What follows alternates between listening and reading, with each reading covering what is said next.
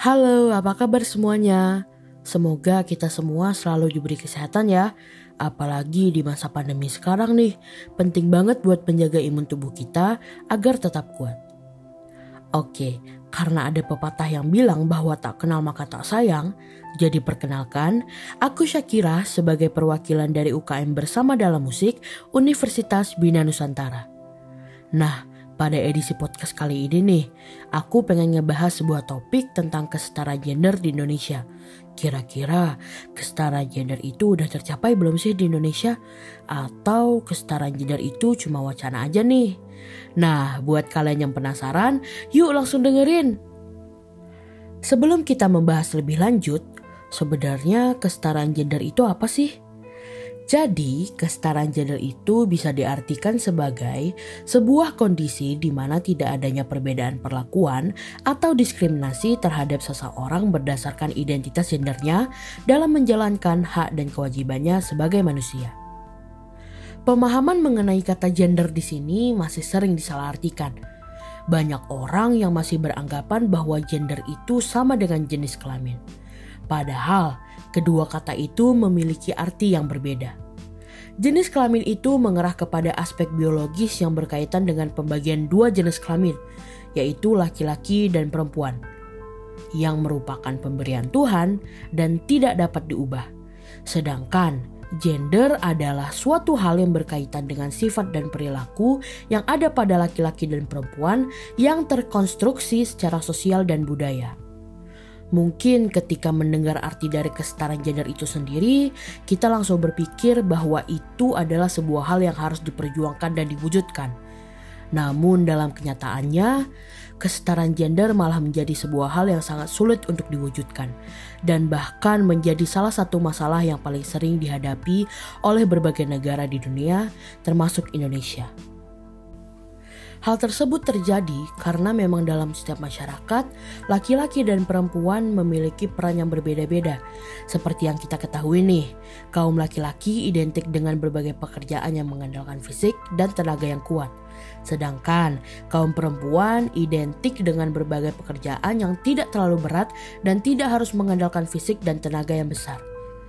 Dari contoh tersebut, dapat disimpulkan nih bahwa laki-laki dipandang sebagai sosok yang kuat dan perempuan dipandang sebagai sosok yang lemah dan lembut.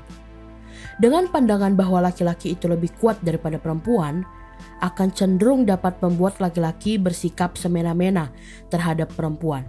Salah satunya melakukan tindakan kekerasan. Sesuai arti dari kata gender yang sudah disebutkan sebelumnya, pandangan seperti ini adalah hasil dari konstruksi masyarakat dan budaya yang kemudian membuat perempuan seolah-olah lebih lemah daripada laki-laki. Perdebatan dan perjuangan gender yang dilakukan perempuan terus dilakukan untuk mendapatkan perlakuan yang sama dengan laki-laki. Nah, kembali lagi nih ke pertanyaan kita di awal tadi. Apakah kesetaraan gender itu sudah tercapai di Indonesia? Jawabannya adalah kesetaraan gender belum dapat tercapai secara penuh di Indonesia. Wakil Ketua MPR RI Lestari Murdijat menyebutkan bahwa pandangan masyarakat tentang ketidaksetaraan gender antara laki-laki dan perempuan masih bertumbuh, yang membuat kesetaraan gender masih menjadi permasalahan bagi Indonesia.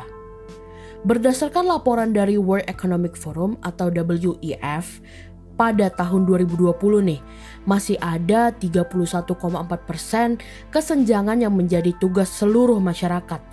Indonesia masih menempati posisi 85 dalam kesenjangan tersebut. Ketidaksetaraan gender di Indonesia seringkali terjadi dalam 4 bidang nih, yaitu dalam bidang ekonomi, pendidikan, kesehatan, dan politik. Selain itu, berdasarkan data Komnas Perempuan, tercatat 299.911 kasus kekerasan perempuan yang dilaporkan. Beberapa contoh tadi memang membuktikan bahwa pandangan mengenai ketidaksetaraan gender memang masih ada dalam masyarakat Indonesia. Untuk mengatasi hal tersebut nih, tentunya diperlukan partisipasi dari seluruh masyarakat Indonesia untuk memerangi ketidaksetaraan gender yang mengakibatkan tindakan diskriminasi. Dalam hal ini, pemerintah Indonesia juga dapat mengatasi ketidaksetaraan gender yang terjadi dalam memberlakukan hukum yang dapat melindungi korban dari tindak diskriminasi dan kekerasan, agar dapat memberikan rasa aman terhadap semua orang.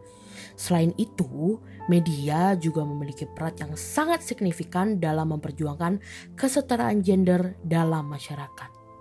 Nah, itu tadi adalah beberapa penjelasan mengenai kesetaraan gender di Indonesia. Terima kasih telah mendengarkan edisi podcast kami kali ini, dan sampai jumpa di lain kesempatan.